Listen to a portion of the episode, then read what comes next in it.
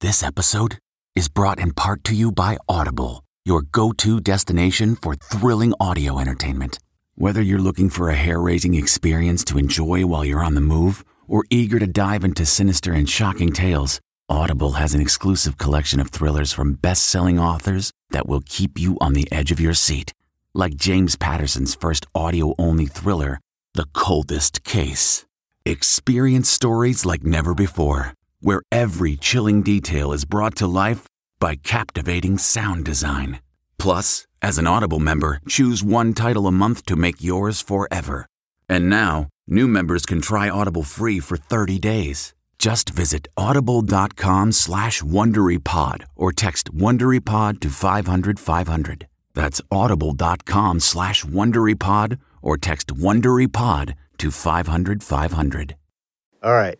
So the pressure's on us here, uh, Alex, Uh-oh. to be, you know, really entertaining because Al, uh, you know, because, uh, you know, Alan's got to do all this extra work. Right, exactly. All right. Do you know how to sing, Anthony? Can we do some uh, a cappella here? There is nothing I do worse. Nothing I do worse, including like ride a unicycle than, than singing.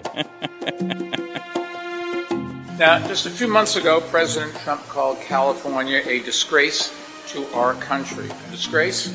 Just think about that. The President of the United States, the United States, called the biggest state in the Union with the most diversity and one of the strongest economies a disgrace. So I, I just want to make sure that uh, voters understand uh, that we have a diverse field and they should be able to, to see that and to have a debate uh, stage criteria set up in a way that benefits billionaires more than the diversity and strength of a lot of the other candidates is just unfortunate. You just heard new presidential candidate Michael Bloomberg. You just heard presidential candidate Cory Booker. Booker was talking on WCBS about that upcoming California Democratic debate, where we are going to head and we are going to talk about the West Coast in this episode because those states could be pivotal. You know, Iowa gets a lot of attention, deservedly so, New Hampshire, of course, but it is those Western states. You got your California, Nevada, certainly, and those Super Tuesday states.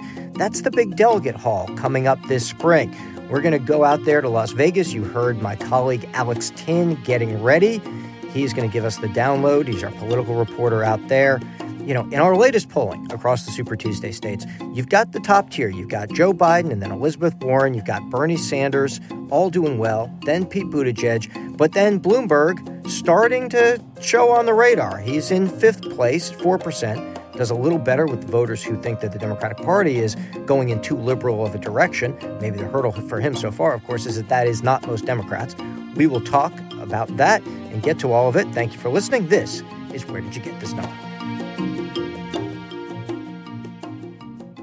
Talking again with Alex Tin, CBS News campaign reporter out there in Las Vegas. You know, Alex, you and I, we keep making the case that Nevada should get more attention. You obviously have a bias in that since you're out there. and Sure. You've got all, you know, you've got all this stuff.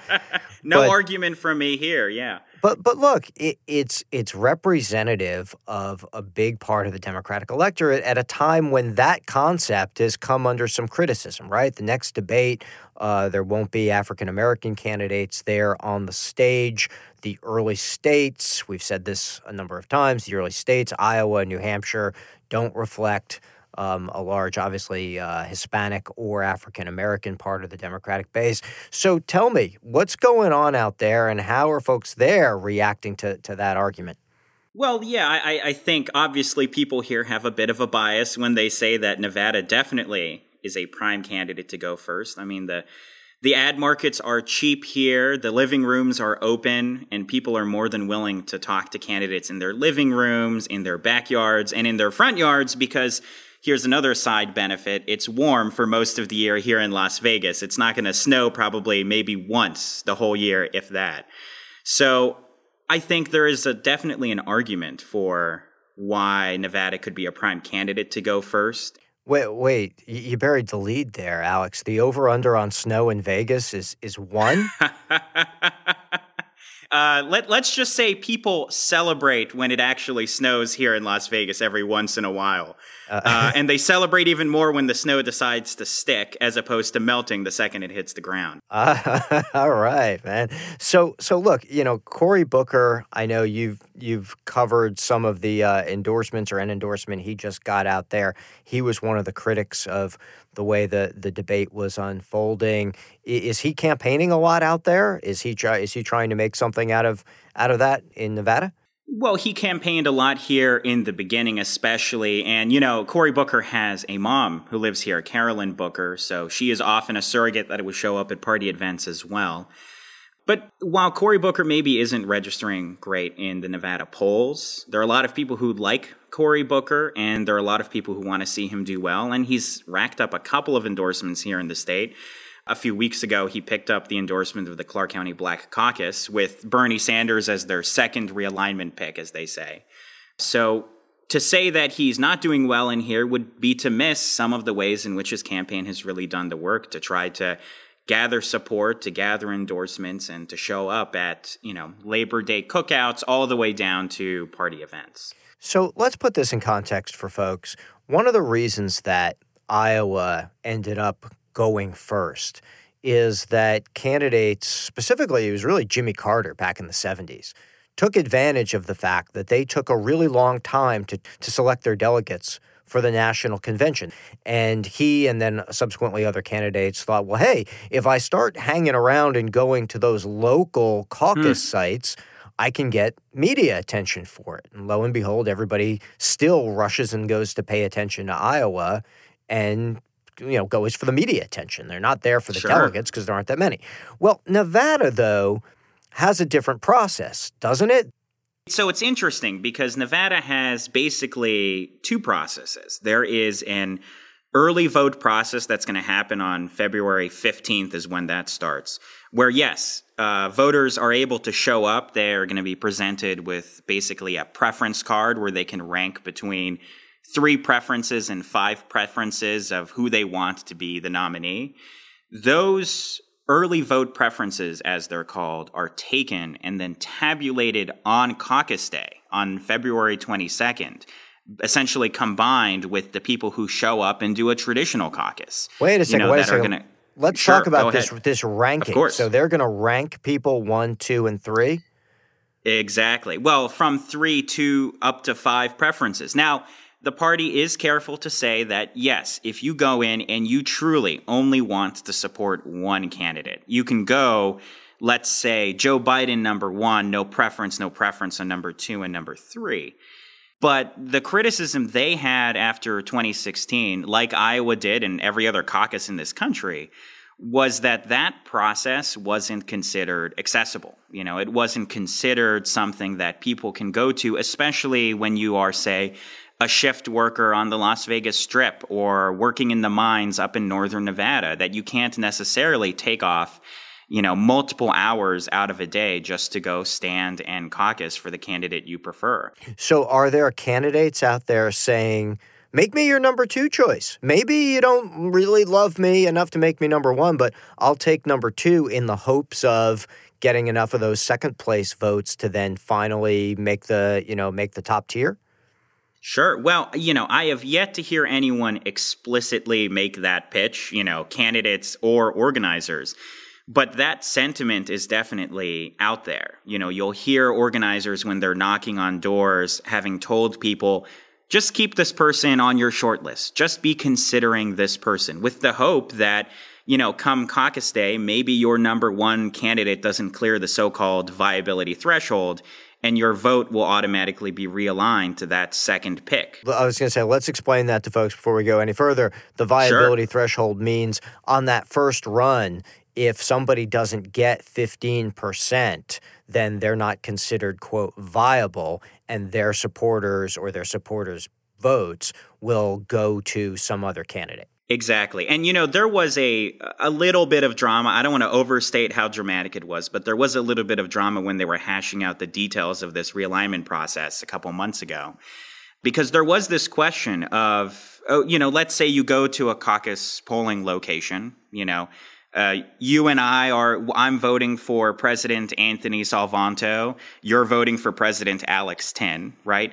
Both of our votes, maybe there aren't enough other people who agree with us and are able to clear that so called viability threshold. So we're able to, and this is what the process is called. I'm sorry to get a little in the weeds here. During realignment, we can go to a second choice pick. So let's say that, uh, Bernie Sanders, Elizabeth Warren, and Joe Biden all cleared that 15% during the first set of votes that were cast. You and I have the option to join one of those groups and give them more people in the room that support them. But the change that they clarified, which caused just a little bit of controversy here in the state, was that you and I can also get together. Our first choices weren't viable and potentially coalesce into a second choice candidate that is now newly viable instead of our options only being Bernie Sanders, Joe Biden, and Elizabeth Warren having cleared that first realignment threshold. And that's the uh, strategy of it all. Well, yeah. And then I end up as vice president in the Tin administration, and I'll be honored. We're going to take a quick break. When we come back, we're going to talk about where Kamala Harris supporters may have gone after she's dropped out of the race, and Michael Bloomberg, what kind of an impact he's having, particularly out west.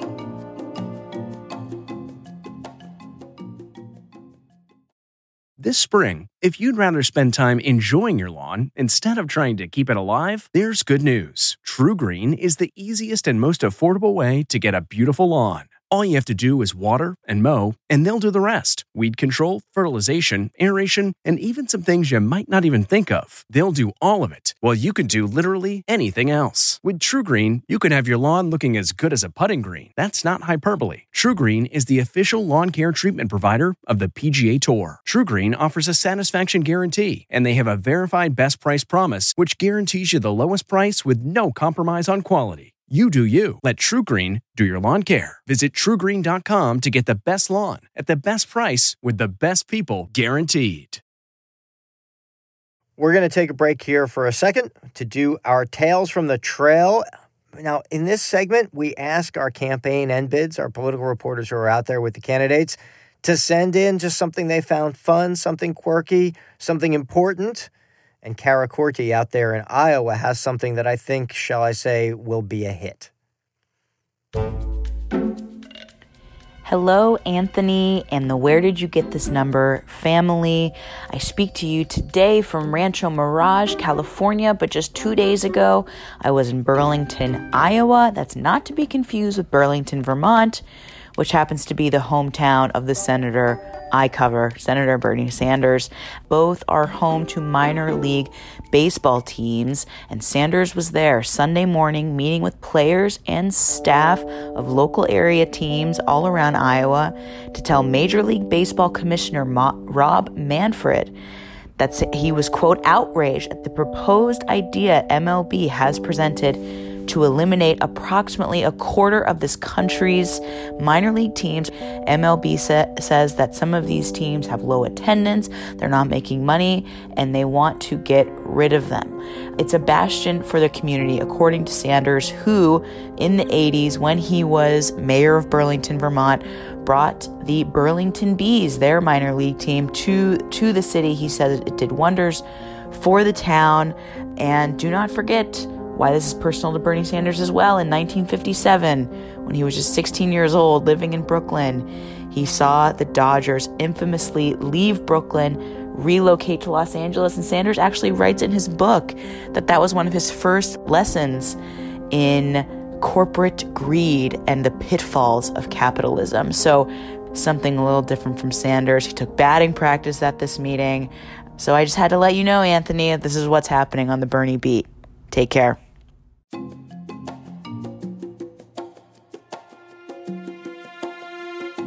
Thank you for that, as always, Cara. And now back to our conversation with Alex Tin out there in Las Vegas.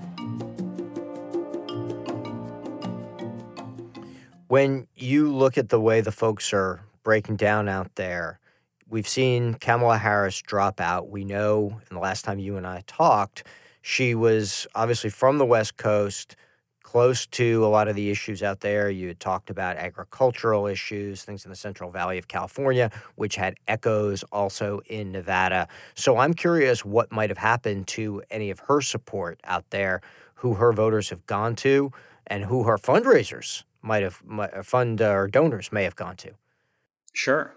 Well, you know, I, am not the polling expert, Anthony, you are, but it's my understanding that just from talking to people who are working on the more political side of a lot of these campaigns, uh, they are not too concerned about how Kamala Harris's current base of support, if you will, those voters that were supporting her are breaking, only because number one, it at the end was not that big of a share of the vote. And number two, they are essentially distributing themselves among a number of candidates. You know, they're not all really appearing to coalesce around one single candidate. But the the bigger question I think here that I hear from campaigns both in California and in Nevada is the concern like you said about the donors and about the endorsements. You know, Kamala Harris in California just for example had a huge endorsement from the United Farm Workers, eh, which is a major labor union that represents the agricultural workers of mostly California's Central Valley.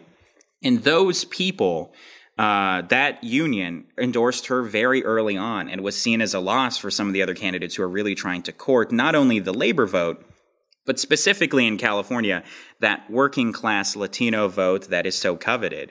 So, as we talk about money, some folks have noticed that Michael Bloomberg, now entering the race, he's trying to play in the Super Tuesday states, which of course Nevada is not one. But he is buying a it's lot of right airtime. across the border, though. yeah, he's buying airtime in California, yeah. so folks are going to be seeing those ads. Any impact or effect? Well, it, it's hard really to measure this because, I mean, obviously, number one, California is a massive state, and, and there there really is no way to truly get a grasp of that until you look at the sheer number of delegates that they give up to the convention. I think it's almost 500 delegates. And what that really means is that California, in some ways, is not just a big race, it's dozens and dozens of small races. You know, it's it's a race in LA, it's a race in the Central Valley, it's a race in the Bay Area, it's a race up in Sacramento, and all of these places are places that few campaigns aside from maybe the Bernie Sanders or Warren campaigns have hired a sheer number of organizers to try to work in these places. And so a great way to kind of make up that ground and get your name out there is obviously advertising. You know, I was I was talking on background a couple weeks ago to a staffer working for a campaign in California who was griping to me that, you know, when she turns on the TV, all she sees are Michael Bloomberg ads. She sees them when she was watching Face the Nation, she watched them uh, an ad right before, and it felt like every commercial break after that on Sunday. So are people seeing the ads? I think the answer is yes. But whether that's really going to move the needle in California, I think is still to be determined. Mm-hmm. And as you somewhat referenced, when you start handing out delegates the way the Democrats do, it's in regions. So you mentioned the race in the Bay Area, you mentioned the race in Southern California. There are going to be regions, congressional districts specifically, that might be more moderate if you're the kind of voter, at least that right now Michael Bloomberg seems to, to have more appeal with, that they're going to be more moderate. And then there are going to be delegates in districts that are far more progressive. So you could imagine a map in which he can go in and cherry pick a few places you know, Central Valley, Southern California, et cetera. That, that's true. And, and, I would also caution, just to say, not to turn this too much into some uh, conversation about the lanes, as they're called, but uh, when I talk to voters, anecdotally at least, both in Nevada and California, there are some people who paint themselves as a moderate or a progressive. But more often than not, I hear from voters, you know, everywhere from Elko all the way down to Las Vegas. Elko is a city in northern Nevada uh, you hear voters tell you that I, I, don't see myself as fitting neatly into the moderate or the progressive box. You know, as to tell people that often when you ask people about healthcare, they will say that that's maybe their number one or number two issue. That's nobody. That's a surprise to nobody. But when you ask them what that means, you know, how is it that if their healthcare is their number one issue, maybe their number one supporter their number one pick supports Medicare for all, a single payer system, and their number two pick supports public option, not a single payer system. How that can be reconciled. They will tell you that, yes, healthcare is my big concern, but not because I care about the Medicare for all versus uh, public option discussion, but because my rural hospital is about to close, or but because there aren't enough mental health professionals in my area. And it is those issues that I think really color the healthcare discussion and help us understand, you know, there are these voters who maybe just do not care quite as much about what we see as the big debates on moderate and progressive ideas. I'm glad you raised that and, and called me on it to a certain extent. We throw around these labels. There's really no reason for people, you know, other than the most hardcore political junkie, to think of themselves the way folks and pollsters in Washington start to put them into buckets. And that's a you know that's a great example. That's a great example of one, especially then for voters who look at candidate characteristics that don't neatly fit into an ideology, right? I want somebody who's inspiring. We know voters exactly. tell us they want somebody inspiring. Well, that's not an ideology, right? That's that's who you find that's who you find inspiring. Right. So there's that component to politics too. Yeah, you know, I was up in Elko for a Bernie Sanders event last week. And I I don't know if you remember, but last week uh, John Kerry had just endorsed Joe Biden. And I saw somebody that same day in the audience wearing a John Kerry fleece back from when he was running for president not too long ago. And I asked him, well, what do you think about John Kerry endorsing a candidate different than the candidate you support? And he very much made that same case to me. It's not really as much about the so called progressive or moderate ideology. It's who he thinks can do the best job on the debate stage and potentially defeat President Trump. Outstanding. All right. You and I will talk again. I enjoyed immensely. Thanks, okay. buddy. Appreciate Thank you, Anthony. Good talking to you. We're going to wrap it there. We will be back. Talk more about West. We'll be back. Talk more about Iowa and the year in polling in upcoming episodes, as well as the youth vote. So stay tuned for that. In the meantime, as always, let me thank everybody here at CBS News Radio for helping to make this possible. In particular, my great producer, Alan Pang, the wonderful help of Maeve Burke on this and so many episodes and of course, most of all, you for downloading, for listening. Give us a rating if you like if you like what you heard, and send us your questions. We are at Where'd You Get This Number on Instagram and Twitter. Ask us about the polls. Ask us about our upcoming polls. We will take your questions on episodes in the near future. In the meantime, I'm Anthony Salvanto. I'll talk to you next week.